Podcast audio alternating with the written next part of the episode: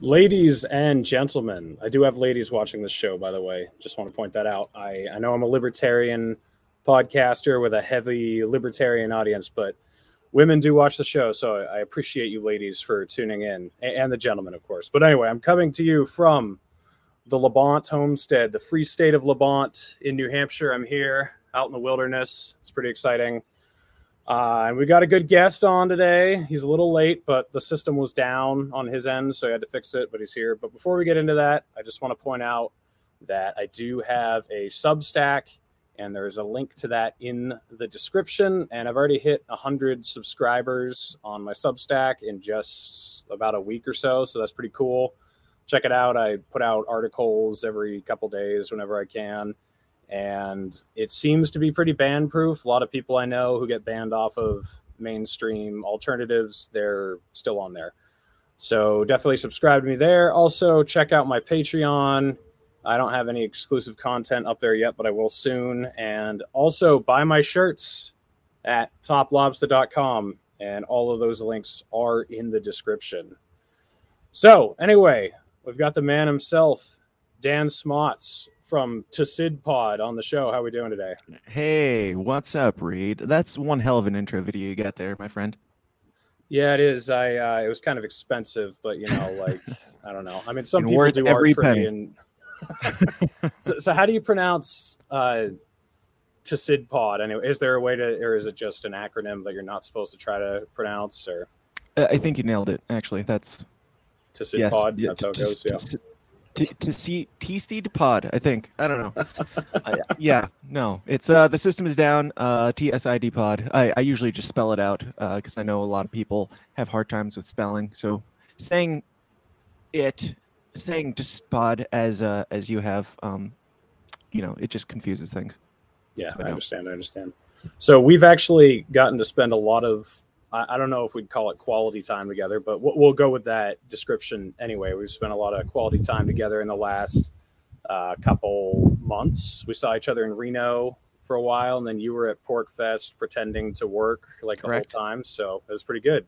Correct. But um, I mean, our journey actually started at Pork Fest last year, where you came up to me and said, "Hey, I want to interview you," and I forget what I was doing, but I was doing something I said, well, you were standing there. I'm pretty sure you were yeah. just standing. Which, yeah, I mean, back then that might have been more important to me at the time. But um, anyway, I said, in a in a little while, how should I contact you? And you said, I'll come find you. And I don't think I saw you again until Reno. Is that the correct? next year? Yes. Yeah. Okay. One year later, yes, we we crossed paths again. But yeah, um, which in fairness, we've told this story a couple times. I'm pretty sure on other podcasts, but um, in fairness, I didn't know anything about you, and I wasn't like, um, I, I, I don't know. Um, are, are, you still there? Did you just mute? Sorry, I'm I'm still here. Yeah, that was weird.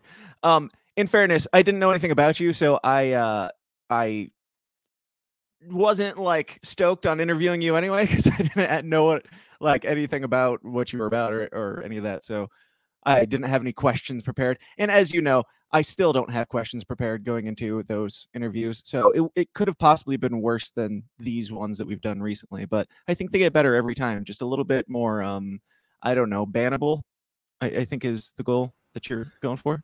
Yeah, I would say, I mean, you know, in your defense, um, I met uh, Dave Rubin last year at Freedom Fest, and I asked him if he would come on my show, and he said, sure, talk to this guy, he'll set you up. And then I realized, like, what am I actually going to talk to Dave Rubin about? Like he's I mean, I liked him in like 2015. I thought he was kind of interesting in 2016 ish, but now, like, I mean, I, I, don't really get what is special about Dave Rubin anymore. So he's a gay conservative. I guess, but that's not even like a niche anymore. Like, you know, the other people are grifting with that too. So, like, I, I, haven't followed up. I guess I could. I mean, I have his secretary's phone number and I could call and get an interview right away, but I don't cool. know what to talk about. Did you so have me on sort of to, like... to brag about your guests? Is that what's happening here? Dude, no, they, these are the nobodies. Dave Rubin's a nobody to me. So fair enough. oh man. Well, before we uh, keep going on with the the short stories, um, I do want to, you know, present something groundbreaking here that lots of people may not know. I'm And- not and this proud of is, uh, You're not proud of it. This is mostly for my haters, also for my fans, but mostly for my haters. Like, if you hate the liberty unity thing, then this is definitely Dan's fault. But not just the liberty unity thing. If you hate the fact that I am relevant at all in the liberty movement, it is also completely the fault of Dan Smots. And I'm going to go over why that I'm, is. I'm so, the shadow Coverdale, as some say.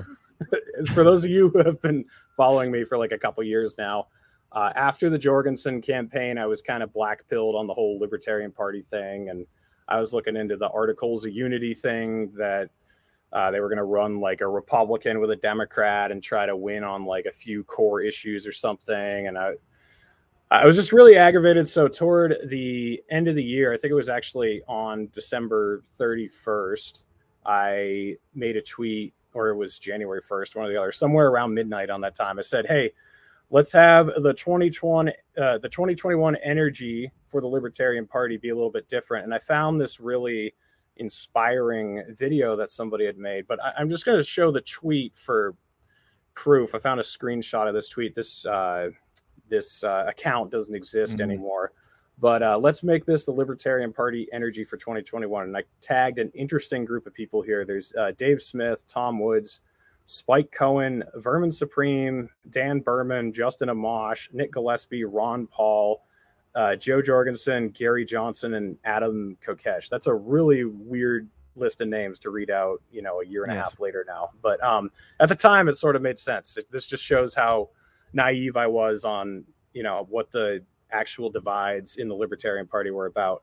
Uh, but this this tweet blew up, and this is how Dave Smith found out who I was. This is how I eventually got on his show. This is how most of the people in that list of names ended up knowing who I was. So, uh, but I, I was figuring, you know, before I keep talking about this, let's just uh, watch the video. I've actually got it pulled up here, and y- you'll see. I- this is I, I will the- preface by saying I was also naive at the time, but carry on. Oh yeah. Uh, I mean, this is just a complete uh, bullshit, you know, complete uh, misrepresentation of any possible reality. But to an outsider who's looking at the Libertarian Party, this makes it seem like all of us get along. And right. I'll just play the video and then we'll we'll discuss afterward. Sounds good. It's a beautiful day for a revolution.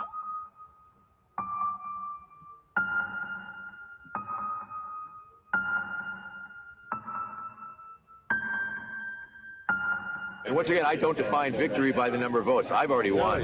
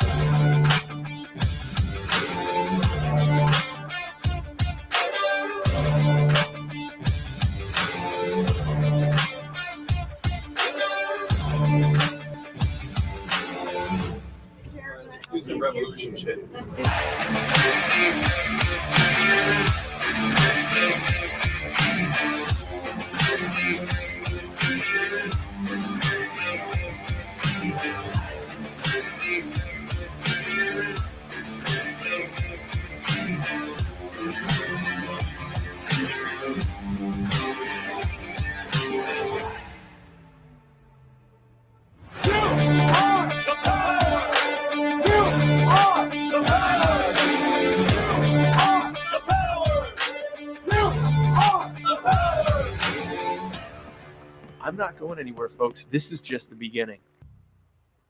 I think maybe correct me if I'm wrong, but maybe two thirds of those people are still in the Libertarian Party. yeah, roughly. I mean, it's a very well done video that that can't be denied. It's well put together and it Some re- good propaganda. so It almost makes you think we get along. Yeah. What, it- what I was gonna Almost makes say. you think they're all libertarians. yeah, I know. but uh, anyway, I watched that. Uh, by the way, did you just throw that together yourself, or was that a request from somebody that you decided to do? That was all me. video- That was all me and my own naivety of uh, yeah, of course. None of those people would have hired me to make that video with all those people in it because little did I know that Exactly. most of those people hate each other. So- yeah, exa- that's exactly what I was thinking. I was like, okay, there's no way the Mises Caucus hadn't made this. There's no way the Prags hadn't make this. There's no way you know the Ron Paul Institute had to make. There's a, so yeah, it, but it perfectly channels the energy that I had in the end of 2020 and the vision that I had. But um, I don't know. People have heard my story, so why don't you explain why you were kind of in a similar spot in a similar time? Um, how far back are we going? Um, uh, let's just say like post election 2020. Okay, so I got into doing the video stuff through. Uh, I worked on Vermin Supreme's campaign. Um, met up with him in uh, at the Illinois convention, and just started working with him because I was like, "Oh, uh, Vermin's a entertaining guy, um, very nice, cool dude, everything. No complaints about him as a human. Um, some complaints about you know certain messaging and things like that, but and things that he's done since then whatever doesn't matter um but i worked on that campaign and they kind of just let me do my thing and make stuff like this um and uh, they paid me uh, every, every now and then for some of them but um it was mostly for the for the hell of it for uh the fun of working on that campaign and then i moved on from there working with uh spike cohen because spike was vermin's running mate uh, went on working with Spike when he got on with jo Jorgensen. So I ended up doing her videos as well.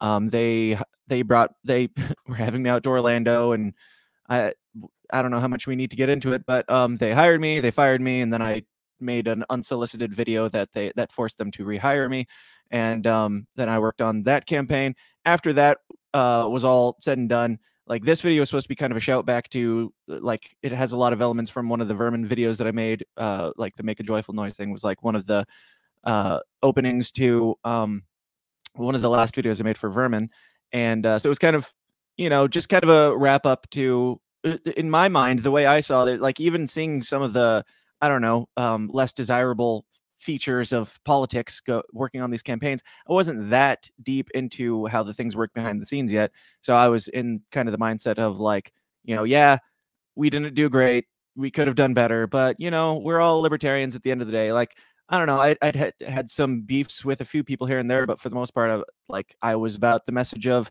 just libertarianism, and I still am. Like I, as gay as liber, liberty, unity, or whatever you called it is, um, I still stand like stand behind that. Ideally, um, if it works, but you know, when people are shady and corrupt, um, it's really hard to care about you know uniting with people who are just linos they're libertarians in name only a lot of them and that's fine like if i think uh, a lot of these people that left the libertarian party should have left the Liber- libertarian party a long time ago and i don't hold anything against them for not being libertarians they can go be whatever uh, the best green party member or something like that um, as long as they you know aren't pulling the sh- same shady tactics over there but um yeah I, I i didn't even really know about your liberty unity thing all that much i heard like it passed around here and there, but I wasn't following a lot of the people that were into it even, and um, I had no idea that I inspired that, and I'm not proud, but um, I, I do. I am proud of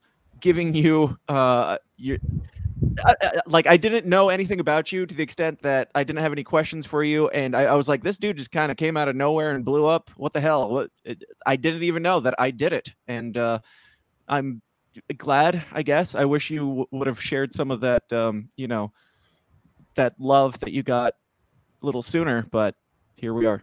Yeah, well, I don't think I actually put two and two together that wow, Dan is actually mostly responsible for my rise to fame until we were at Porkfest a couple weeks ago and I was sitting next to you and I was like, "You know what? That video I tweeted out, I think Dan probably made that one because it's got his stylistic touch to it and it was true yeah. And so yeah, it is kind of amazing that you know, I don't I don't know that that uh, you know whenever I, I'm just going to basically say whenever someone's angry at me for something, I will just point to you and say this is where your frustration should be directed. Just go talk to him. So Great. I know you've you've made a couple off comments here and there, but do you want to like straight up address the people about what you've done here and do you have anything to say for yourself? Um I ladies and gentlemen, and everything in between, um, I would like to cordially and sincerely apologize for what I've done to the Liberty Movement. Um, I I hear that uh, Reed Coverdale is. I've heard a lot of rumors. Let's just say things having to do with skin color, things having to do with ethnicities and religions, things like that. Um, I I disavow all of them. and I take no responsibility for um, what Reed has said because as a shadow government myself, um, I do not take responsibility for anything that I do. That is all. Yeah, I think you know people have accused me of being a Fed because of my instantaneous rise out of nowhere, but Because of me. Yeah. Because I, I made the you're Fed that Yeah, I wondered if you were a Fed myself. I was like, who the hell is this guy? Where'd he come from? And uh, I did it. Whoops. Failing in reverse. Oh well. Well, anyways, we'll we'll put that all behind. Um, I I forgive you for one. I don't know if anyone else does, but um, it is uh, it has Forgive me. You should life. be paying me, motherfucker. yeah, I know it should be. It has made my life very interesting. So here we are. Um, but No, it's great. aside aside from me being your fault, we do have a lot of stuff in common. We both come from really religious backgrounds, and then I think we both kind of uh, found libertarianism in a similar way around the Rand Paul movement in 2015, 2016. So most people have uh, heard my story already, but what was your upbringing like? Were you just very, very conservative, very Christian, not allowed to ask many questions? What was what was the atmosphere like? Pretty much. I mean, I, I yeah, it was kind of a culture of like nothing against my parents or whatever, but um, like it was kind of a culture of you. This is what we believe, and we believe it because it says to believe it. It says in the Bible to believe these things. Um, it- there wasn't a lot of like I don't know critical thought around these things, and um, you know, having an open mind seemed scary at the time. Uh, and I always kind of like had in the back of my mind like something seems strange about this self-fulfilling prophecy of I this is true because I say it's true and you have to believe that and if you question it then you're bad. Um like that's not good enough for me. Like that's not real faith or anything and that goes toward um like politics and uh you know a lot of things that I talk about on my show as well just like I get uh, I have a I don't know. Um, not I wouldn't even say contrarian mindset. I would I would just say like I don't trust things at, at face value. I like I just I need to understand them a little bit more in order to accept them as truth. And um, yeah. Um, so my upbringing upbringing in like Cornfield, Illinois was yes very conservative, very um I don't know just Midwest Bible Belt, and um um yeah so yeah politics. Sorry. I, i'm also adhd i believe. Uh undiagnosed. But um yeah the, the, the political stuff like i was uh, familiar with ron paul. I didn't know really anything about him. I remembered hearing something about him at some point and i had a sticker on my laptop from i guess i don't know his 2012 run or something like that. Um didn't like i probably saw him in a debate or something and i was like that guy's anti-war and that's cool because i was anti-war and my parents thought i was like or maybe not my parents but some family members definitely thought i was like going lefty because i was anti-war and it was very unpopular to be anti-war in the Repu- republican party back then. Um so something about ron paul stuck out to me and i completely forgot about it until much later but i went on to like i got interested in politics when donald trump was running because i was like what the hell is this? Um and i was like uh, I knew that Rand Paul was running too, and I was like, I don't remember much, or I don't know much about Ron Paul, but I remember liking him, and people that I like who look into the snuff more than me like him. So let's look at Rand Paul, and I started following that. Um, it was what it was, but um, yeah, when Donald Trump uh got the whatever the nomination or whatever, um, I started watching all the debates, watching all the everything. Um, or I guess it was before that. I was watching all the Republican debates, and then I was like, you know, I'm not a Republican. Like this doesn't speak to me. Donald Trump's not speaking to me. Like I'm here for the ride, and I think it's a beautiful shit show, but this is not me. And uh, quite frankly, not uh, you know what the rest of these people are saying on the stage. That doesn't really speak to me either. Um, and so I started looking at the Democrat debates, and I watched all of them, and I'm like, oh, these guys are just retarded. And then uh, I I was like, what else is going on? And I found libertarians, and I got into the whole libertarian party thing. Um, yeah, when the like I was watching the debates between Austin Petersen, John McAfee, uh, Gary Johnson, Darryl Perry, and stuff like that. And I joined the the group um, because like I of the toaster license. That- like, I- I, that's will literally- not get a toaster license. I'm not joking. Like that is literally like when I joined. Like I, I didn't join the party right then, but that's when I was like in. And I know it's crazy and stupid and whatever, but I'm like these guys mean it. Like they mean it so much they're willing to look stupid saying it. Like that's uh like the stuff that they're saying makes sense. It is corny a lot of the time. Gary Johnson, a lot of that. Um, it's corny, but he's not wrong. Even even on some of his like more statist leaning views, like coming from you know former conservative trying to find something. I'm like, I like those weren't off putting to me yet because I wasn't a real libertarian yet, I suppose. And uh, but yeah, like the crazy moments of McAfee, the crazy moments of Darryl Perry. I'm like, these guys are batshit crazy, and I'm here for it. So let's uh let's go. Yeah. Before we get into the interesting stuff, I just wanted to say so. We're our our What you're saying, were- that's a very polite way of saying what you just said was very boring. exactly. It's well, it's it's it's it literally my story basically. So you know, nothing too exciting there. But Sure. um, Aside- except for the the Fed part and the explosion and success part that you have. Um, yeah, exactly. So like I said, just boring. Other than that, you know? very similar. Yes. but um, where we diverge is I worked on Tulsi Gabbard's campaign in 2020, and you worked for Vermin Supreme. And even though Vermin Supreme was in the Libertarian bomb Party, about to fall on your I don't know what that is. I feel like you know they're they're finding us here out in the out in the Free State compound. Anyway, um, I was working on a Democrat campaign who supported Medicare for all and like a bunch of stuff I totally disagreed with that was very left wing. And you were working on Vermin Supreme's campaign, which was technically a libertarian campaign. But at the end of the day, I'd say Tulsi Gabbard is like way more right wing than Vermin Supreme is now. Like Vermin Supreme thinks that libertarians are Nazis and Tulsi Gabbard is on Fox News every night. So what happened there? That's that's just a weird phenomenon that took place. I I have no idea. Um, the, like the parties, most of them don't really stand for anything. Like the the left and the right don't really stand for anything. So Tulsi being considered more Republican now is to me just a. It only says something about the the left, uh, how batshit crazy off the deep end they've gone, and uh, what their party is pushing for. Um, Tulsi's not uh, right winger. Um, I, I don't think by any stretch of the imagination, but um, at the same time, neither is most of the Republican Party. So I don't even I don't like know what either of these parties really stand for at this point, um, except for the extreme versions of them.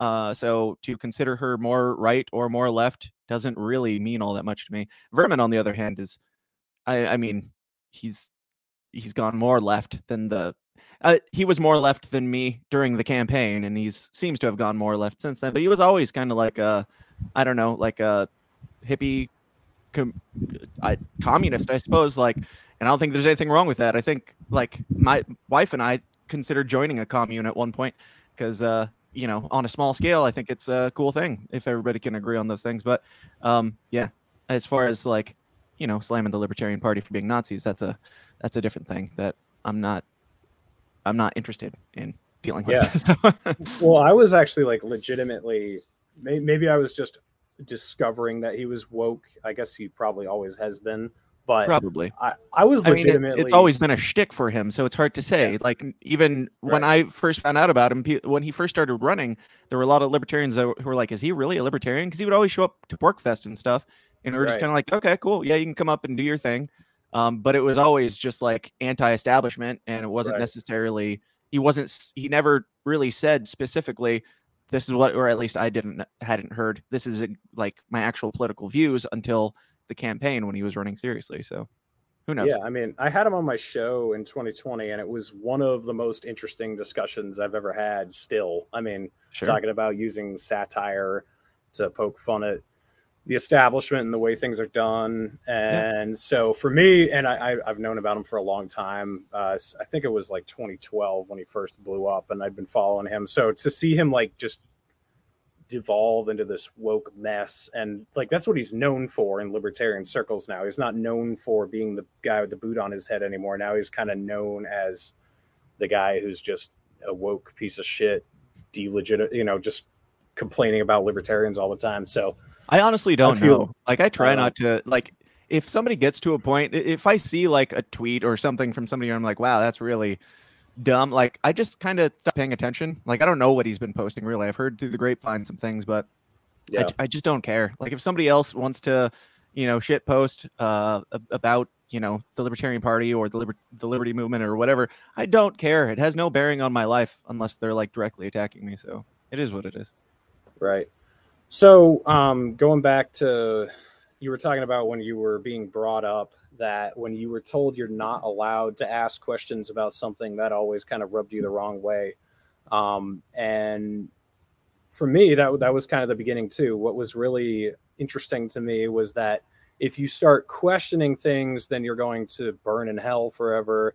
And it's the devil tugging at your heart and getting you to think bad things. And you need to pray against that at all costs. And once you start critically thinking about anything, you're the enemy. And, you know, you, Christians need to disassociate with you, blah, like all this shit.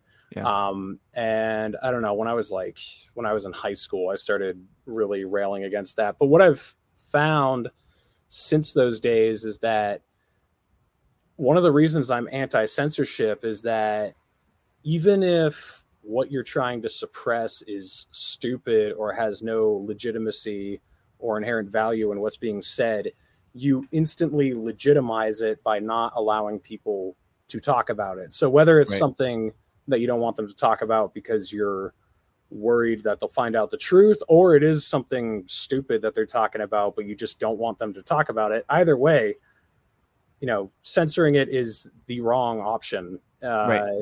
in in from from a perspective of self-interest like if you i mean i a lot i see a lot of right wingers now wanting to regain control of you know media or um, institutions and crush the left with these institutions Yeah. and i asked them has the left been successful at crushing the right over the last several years like if you ask Right. me the right seems like more uh, you know ready to roll than ever because they've been so suppressed all the time so right? It's weaponized them. but yeah what, what do you think about that yeah I, it's definitely like it's only like it hurts uh their message or whatever like the left censoring the right hurts them for a small time but I, I bet alex jones lost some followers and i bet he gained a shit ton of followers because of the banning. Like for me like i, I didn't i used to listen to alex jones. I haven't in a very long time just because it's exhausting. But um like stuff like that and stuff like like certain conspiracy theories and things like i'm skeptical. Like i like digging into conspiracy theories but i'm not like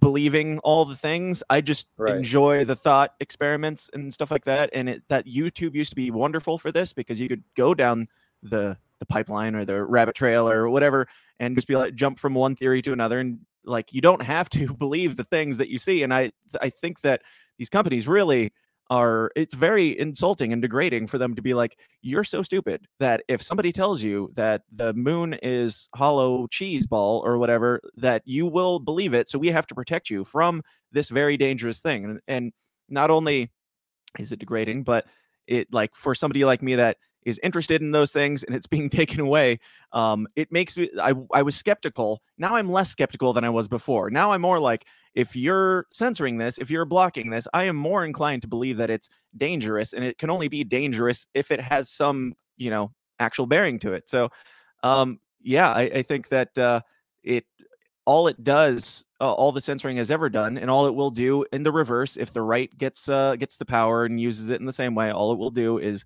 make uh bad ideas popular. It'll, it'll make people go like if you start i don't know banning communists or something off of social media then it's going to make more communists over like over time. That's what it's doing right now. That's why you know uh the right is picking up steam. It, i mean it does have something to do with joe biden literally being dead currently. Um but uh Yeah, it it's sure. it's not hurting. Like they're doing like january 6th commission after january 6th commission and how many people like not only do people not care about january 6th anymore but it seems like more people are being like guys this isn't that big of a deal why are we still fucking talking about this like it's making them like it's just i don't know it's showing the emperor has no clothes more and more the more they try and take these things away or try and i don't know push their propaganda Yeah, the the January 6th thing is incredible and it is a massive white pill that nobody is going to start caring about it, you know, like no matter how hard they try. Most of the country. I think even like most of the Democrats are like, okay, guys, like we don't really care that much. Like, yeah, Yeah. what it was, whatever it was, but we don't care. Um, and I, I think as far as you know, su- trying to suppress counter information um, being an abject failure goes, I think that you know the, the COVID regime of the last couple of years kind of brought that to a head. Like the fact that you weren't allowed to question how many vaccines you were supposed to get or how contagious the disease was or how likely to die from it you were or whatever just made people instantly become retarded about it. Like instead of making people be more worried about it and more concerned it had the complete opposite effect. So like any idea that someone has that suppressing something is going to make people listen to you more is completely it- it- it's detached from reality completely. Right. Yeah, the, the media saying things like ivermectin or whatever. What I don't remember the other one, o- o- hydroxychloroquine or whatever. yeah like- hydroxychloroquine yeah I don't know the legitimacy of these things. I don't care. I didn't. I, I got COVID. I believe several times. I don't know. I wasn't tested, but I did lose certain senses and things. But um, I didn't take anything. I didn't do anything. I just laid down for a while and got better, um, as nature does it tends to do. Um, but yeah, those things like for all the people that got scared of those things that the media was telling them to be scared of, I don't know if it's less people, like fewer people who were like, I am more in like if I get COVID, I'm going to uh the f- whatever farm and fleet and getting some uh some ivermectin or something like that. Like it, it only made people more interested, or not even interested. It made people more like, you've been lying to me this whole time, and you're telling me a thing is bad, so it's probably good. And there, I mean, for better and worse. Like to me, the silver lining of COVID and all this stuff is that it woke a fuck ton of people up and made them start actually paying attention to these things and um question not just questioning, but like uh if the media says something, it's probably the opposite thing that is true. And uh the more people realize that, like you don't have to know what is exactly true, just know that they're liars. And um if you want to know what, what's actually going on, probably just assume the opposite of whatever they're saying right now. So I've always had a love hate relationship with the general public as far as their intelligence goes and willingness to question things. Sometimes I'm impressed, and then most of the time I'm just like, even if the media was telling us 100% what was true, you would still be moronic and choose not to believe it and choose to believe whatever is comfortable. Because I feel like most people could educate themselves and find out the truth about things, but it's just not comfortable when you find out what the truth is about a lot of different subjects. So, um, you know, and I, I think that's humanity's number one fear is discomfort. The ultimate goal that we're seeking all the time is being well fed, uh, being air conditioned, being, you know, showered every night, whatever it is. Like, I don't think that uh, people want to know truth if it's uncomfortable. Uh, do you ever have those thoughts, or do you think that it's mostly because we have a misinformative media? Yeah, I think it's a little bit of both. Um, I, there's a lot of people who aren't watching media at all, except for like they get their news from Facebook and their friends and things like that.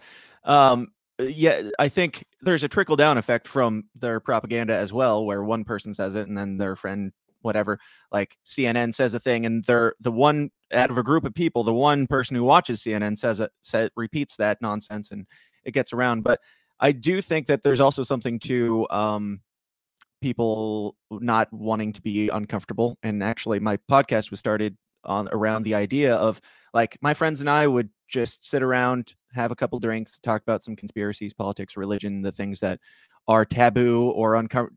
Typically deemed uncomfortable, that for some reason I don't consider all that uncomfortable. It's just like real life and, you know, thinking and asking questions about things.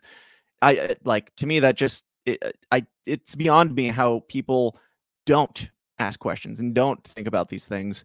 Um, that the things that I'm bringing up on my show are like revelations or or anything like that. It's like I'm just a dude who's like, hey, what if that thing? And let's talk about that. But yeah, the show started around this idea of just sitting around chatting about those things. And um, there were some people, um, I, I would say, I- I think there were four of us at the time. It quickly became uh, me doing interview show for a long time, um, just out of like scheduling problems, it being impossible to get four people together all the time. But um, yeah, two of the those four people have gone on to be like leftists, and it's it's I don't know, it, like people who used to enjoy digging into conspiracies with me are like, do not talk about conspiracies at all. That, that's stupid. And I'm like, I didn't like I didn't change. This has always been like this is what where it started was our friendship and talking about these things, and now it's like not only are you not part of the show, but you do not even want to even bring these things up. And I think a, a lot of it is um I, I mean nothing against them personally, and this is not just them individually. Like people in general, I think there's a lot of like fear of looking stupid, fear of not being the smartest person in the room. Like if somebody knows more about a topic or asks questions that I can't answer, then I just like there's no value in me getting into that, so I'm not going to even go there. Um, so shut it down from the get go. I think it's a lot of insecurity, and again, not them individually or personally, but um, yeah, I, I've seen a lot of it. People who it used to be fine to look at these things, used to be fine to ask these questions. There was a big campaign uh, in the media to stop any talk of conspiracy theory. As bad as it was to be a conspiracy theorist before, it's only gotten worse as YouTube kicks people off for being conspiracy theorists and the Alex Jones and Trump and Q and all that phenomenon of uh, turning conspiracy theorists, taking them, turning them from uh, crazy whack job, whatever outcasts into terrorists now. Um, to where like people just don't want to touch this stuff. They don't even want that label associated with them in any way. And I, I find it odd because especially libertarians, like we know that these terms were made for this very purpose of um, you know pushing these people out of society and keeping people from asking questions. Uh, so for us to be like we're and this is like the two people who were on the show I don't, they weren't even really libertarians at the beginning so i'm not talking about them at all. I'm just like libertarians in general seem to avoid talking about conspiracy theories or any of that stuff because they think it discredits them. Like we have all this credit as libertarians that we're Yeah, going to lose. Exactly. like we don't believe in government or we believe in uh, very small government at the very least. That's crazy and you're a terrorist so why don't you just embrace uh, you know looking into the lies that your government has been telling you since before you were born Yeah. Well, someone corrected you here to uh, when you refer to President Biden, please call him uh, pedo Peter. I think is uh, so. Yeah. I, I'm sure you've heard about this by now, but uh, oh yeah 4chan hacked Hunter Biden's iCloud, and apparently his parents' contact info was mom and pedo Peter. Um, Yep. But in, light of this, I, I was wondering which of the, the conspiracy theories that ended up being true over the last couple years is your favorite. So I can just think of a few off the top of my head. One being that the vaccine doesn't stop the spread, or that it doesn't stop you from dying. Uh, no Nazis in Ukraine was a good one. Uh, no biolabs in Ukraine was another good one. Um, Ukraine is winning the war was another good one.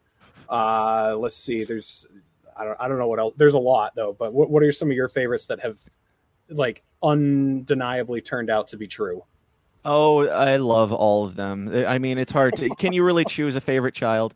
Um, like I, I said the other day on Twitter, I was like, um, Oh, and I meant to throw in Hunter's laptop. I don't know if I said that, but that Yeah. was kind of that what brought it up. So yeah. yeah, the other day I said on Twitter, I used to be a conspiracy theory podcaster. Now I'm more of a news commenta- commentator, and I have not changed. Like, like the, the conspiracy theories are just news now. They're like it's all just out there in broad daylight, and it's kind of a beautiful thing. But some of my favorites, like I like the ridiculous ones, like Jussie Smollett. Uh, I thought that that was a beautiful conspiracy. Um, just what. And still, nothing has happened to that guy. He was in jail for like two days, and they let him out.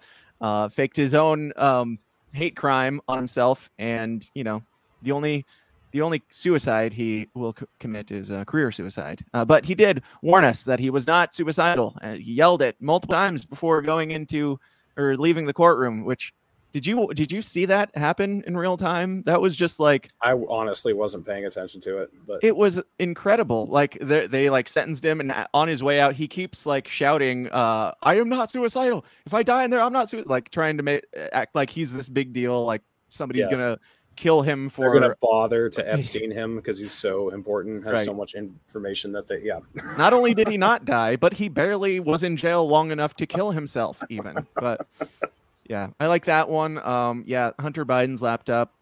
I uh, I was reading Laptop from Hell like right after it came out, and I was like, this is just true. Um, like, uh, like the whole Hunter Biden thing. I'm like, why are you people acting surprised about this thing? And I kind of feel like nobody really is surprised, which is the crazy part. We're just like, yep, we knew, like we knew that stuff was there, even if there was no laptop. We know that that stuff is going on, or at least those of us who are paying attention know knew that that stuff was going on. But um, let's just sit back and watch as absolutely nothing happens to Hunter Biden, whose father was like pushing the the crime bill and pushing for harder sentences on drug punishments, and now we have video of Hunter like brandishing illegal firearms and uh, arguing with prostitutes about how much cocaine he has and stuff like that.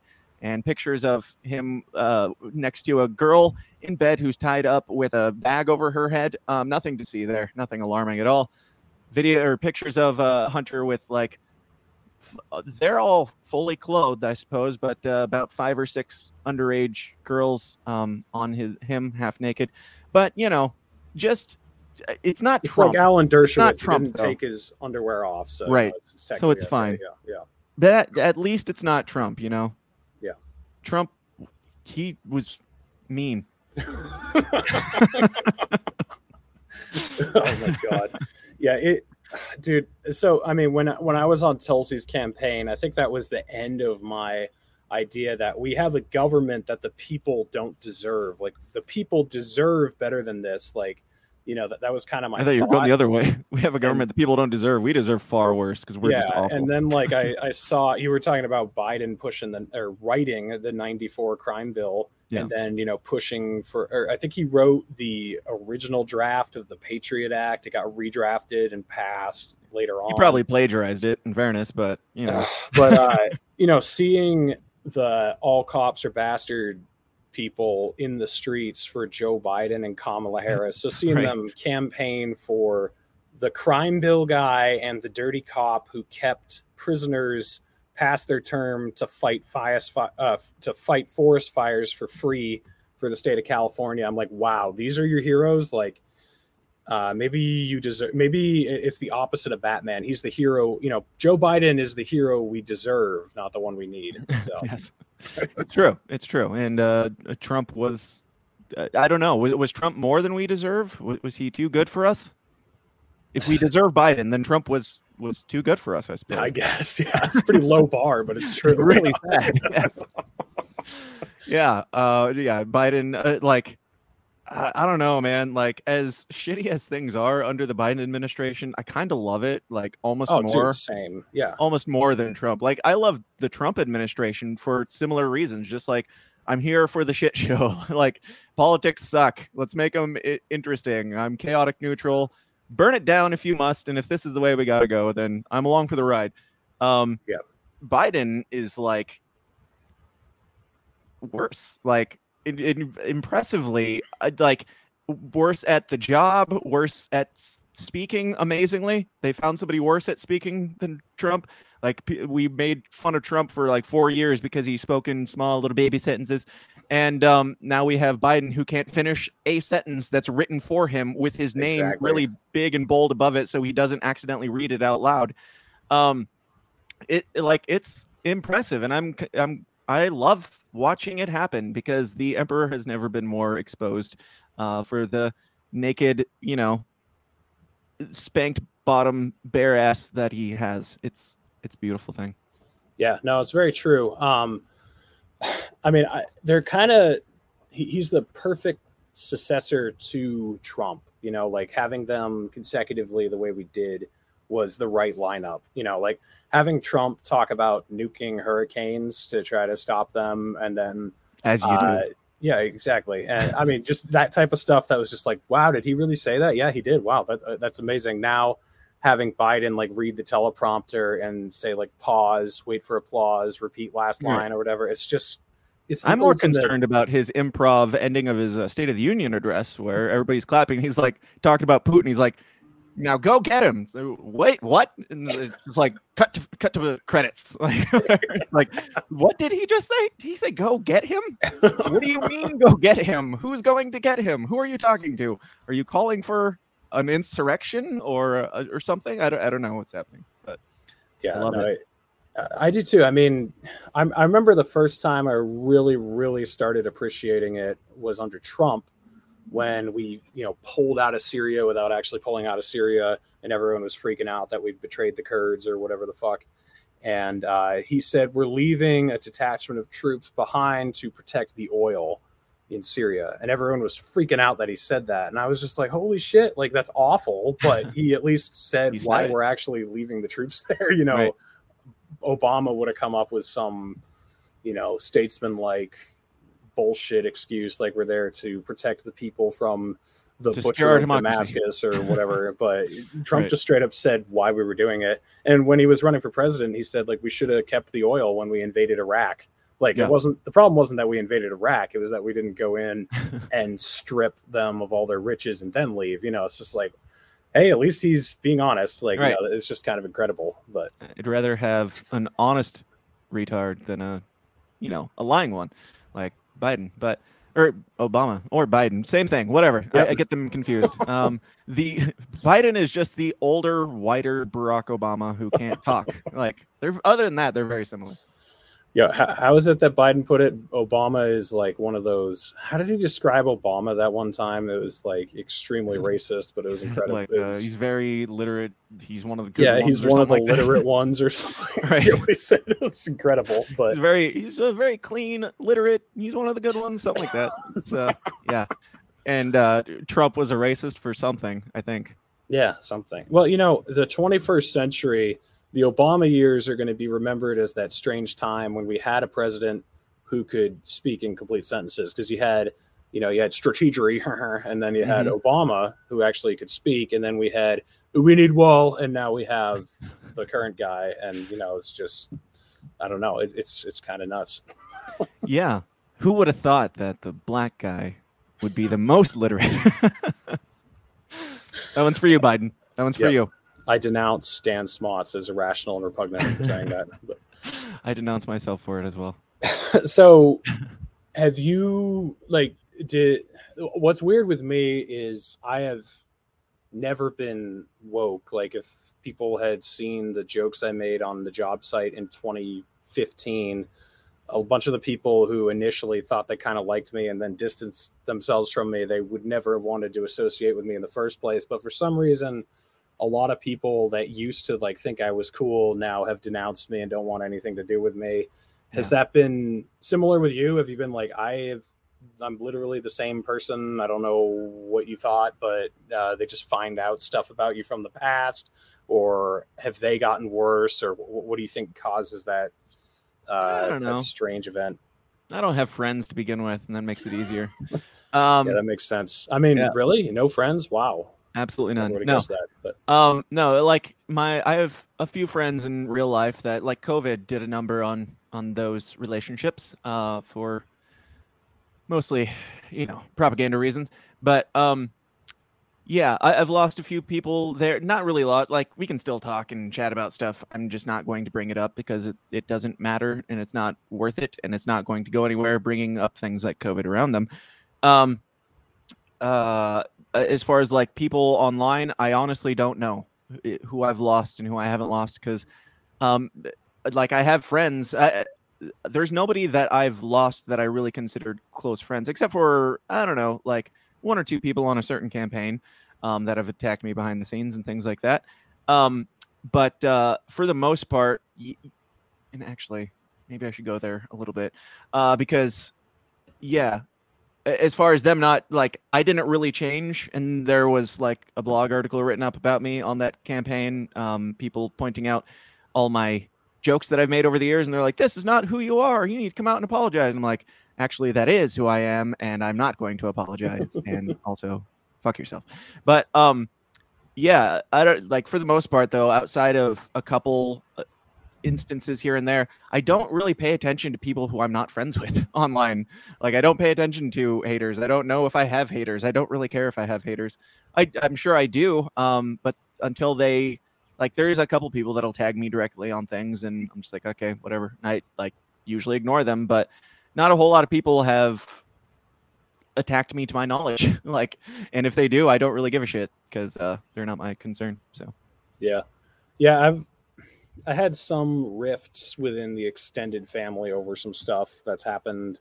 Um but again, kind of what you said, like if the relationship is so weak that it's terminated over political differences, maybe it wasn't that strong and valuable to begin with. But it's been interesting over the last couple years seeing how people have reacted the way they have because a lot of them have reacted the opposite of the way I thought they would. Um, and Yeah. it's been interesting along kind of liberal conservative lines because you know in the Trump years the conservatives were the ones who literally wanted to go like round up people in the southern United States and ship them back across the border. So like I was much more worried about conservatives being for some sort of police state than liberals for a time there like in 2017 2018 Yeah. but then it's almost been the opposite throughout the last couple of years with covid the liberals have been much more uh, favorable toward checkpoints and lockdowns and Right. mandates and it's they, just they want to abolish the police, but they also want you to be forced to stay in your home and give away your guns. Exactly. And I don't know how that works, but yes, uh, like, and uh, that's another silver lining of COVID. On the opposite is that uh, we've got people like Matt Walsh now speaking against the cops in some circumstances, which never would have happened if not for COVID. And uh, you know, just a lot of right-leaning people who are waking up to. Oh, you don't like the government? Well, do you know who enforces the government? All the shitty laws that they make, they have zero value unless somebody is enforcing those laws. And who do you think enforces them? Like you're backing the blue, but the blue is currently like beating the shit out of you for opening your restaurant or whatever. Um, yeah, it, it's great in that effect that uh, it woke up people to, you know, how much authority the cops really think that they have over you and what they are willing to do with it. And um, I think it was you actually in maybe in your speech at PorcFest you said, which I thought was great, uh, that there are some good cops and they're the ones that aren't doing their jobs. yeah, that was me They're just the ones that are, uh, you know, they're normal people, and um, they shouldn't like they sh- like if there's going to be cops, yes, those are the good ones, but they're only good because they're not enforcing the laws on the books. Right. Yeah, I actually was hanging out with one of my brother's friends who's a cop this weekend, and I made that exact case to him. I told him about my speech, and he's probably going to come on the show. And I think by the end of the show, I'm going to make him argue against the case for having a state police system. We'll see how that goes, but that'll be interesting. Nice. So, uh, what what is Goulash Films anyway? Is that you and your former friends, or is that how that started, or is that your thing, or somebody else's thing you make videos for? What's the difference between Goulash Films and The System Is Down? Uh, it's just me. Um, Okay. It's uh, my video production company. It started there and doing like I was doing music videos and stuff like that for friends at, out of high school. Like taught myself out of necessity to do video for those projects, and um, uh, eventually started doing wedding videos. And that's I mean it's my I kind of keep them separate. Like I if I make a video and it's like like a Jeremy Kauffman video or whatever, I might just put my name on it instead of uh, Goulash Films or something like that because it's more. It's currently like about half and half the this political stuff and half the wedding stuff, which are two very, you know, different you things do from each other. political weddings, or are those kind of awkward? I have not done one yet. um, I've done some lesbian weddings. I don't know if that counts because I'm pretty sure that's a political stance these days. Uh, um, yeah, I did- uh, like I, I, it's my video company, whatever. Um, and I do mostly wedding videos and you know, corporatey, more corporatey type things there.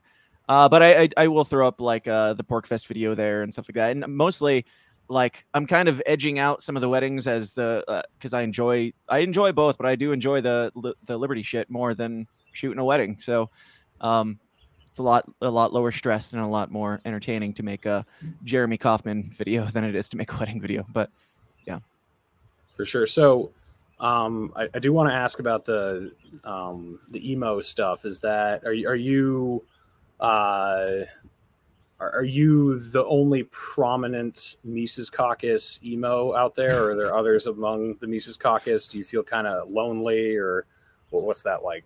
I hope that there's none other than me because that would mean that I have a community, and as emo people do, like you can't Yeah. cut yourself in a group. You got to do that solo. Like as soon as you have friends, are you really emo at that point? That's a good point. Yeah. I mean, you're solid on the no friends thing. So Right. Right. All right. So Yeah. last question I wanted to ask. This is a serious one. Flat Earth. Let's. Uh, I, I just want to hear the case for it. Or, I like you say it's a serious one. Yeah. What would you like to? That's not really a question, unless Well, it's a flat Earth question. I mean, but- you felt like I I misrepresented the case Oh yeah. when I was on Tower Gang and you were forced to film and couldn't really interject. So here's your case to interject. Uh, here's your chance to interject and give your case. So Right. It's like being tied up and forced to watch like the murder of your child or something like that. um,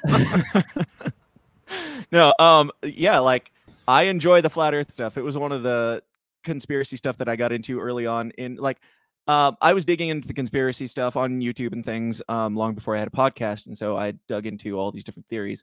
And when I started the podcast, like I wasn't like vocal about, hey, I think the Earth could be flat or whatever. Um, I was just like uh, maybe with a friend or two, I would bring it up. But that I started the podcast and I was like, yeah, I'm probably not going to talk about that for a long time because I'm not willing to put my name on that yet. And um, um, then like episode six, I had a guest on. We talked about flat Earth, so it was kind of five episodes Right. without talking about flat Earth.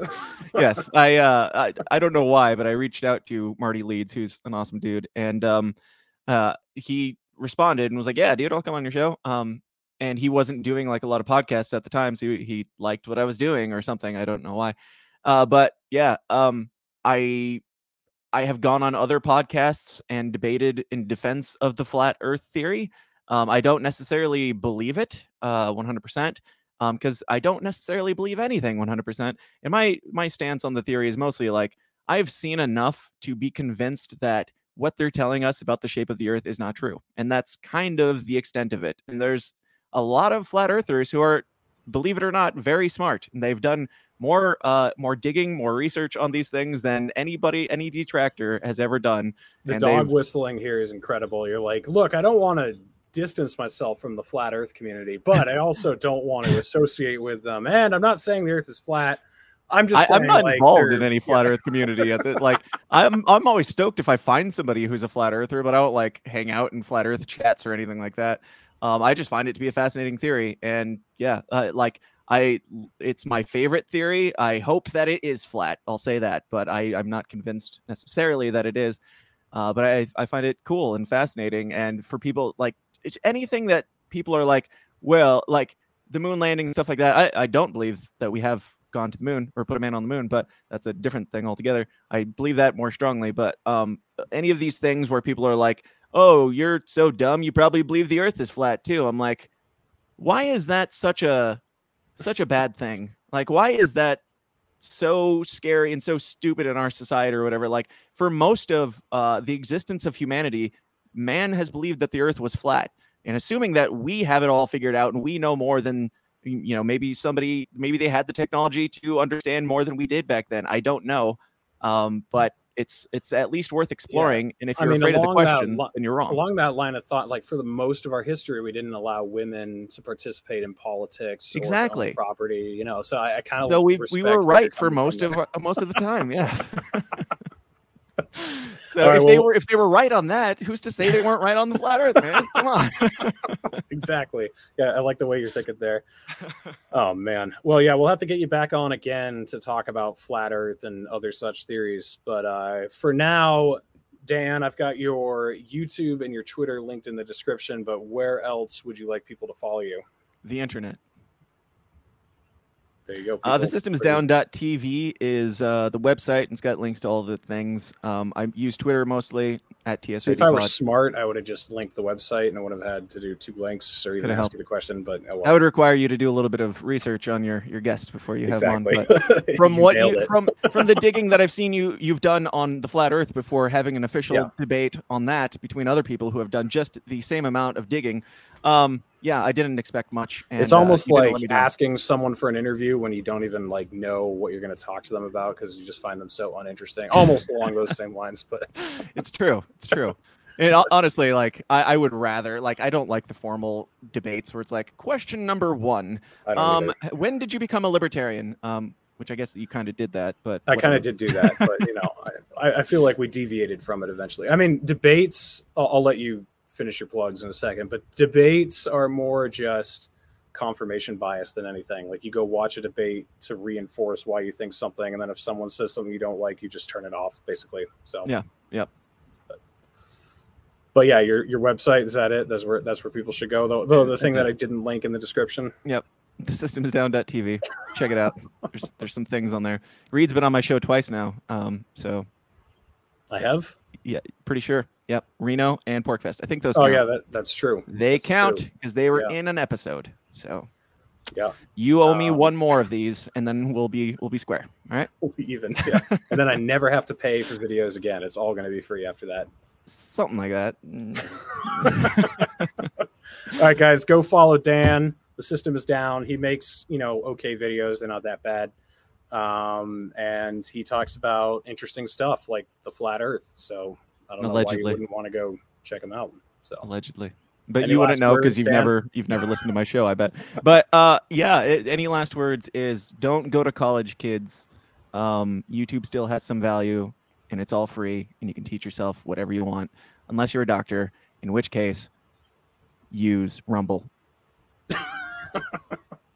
All right, there you go, guys. I will be in Vegas the rest of the week. I'm going to Freedom Fest, and I get back on Sunday, where we will have the Four Horsemen at eight o'clock Eastern Standard Time. Jeremy Kauffman is our fourth horseman this time, and I'm working on lining up times for interviews with Robbie Martin, Nick Gillespie, and Roger Stone. So those will be coming soon after.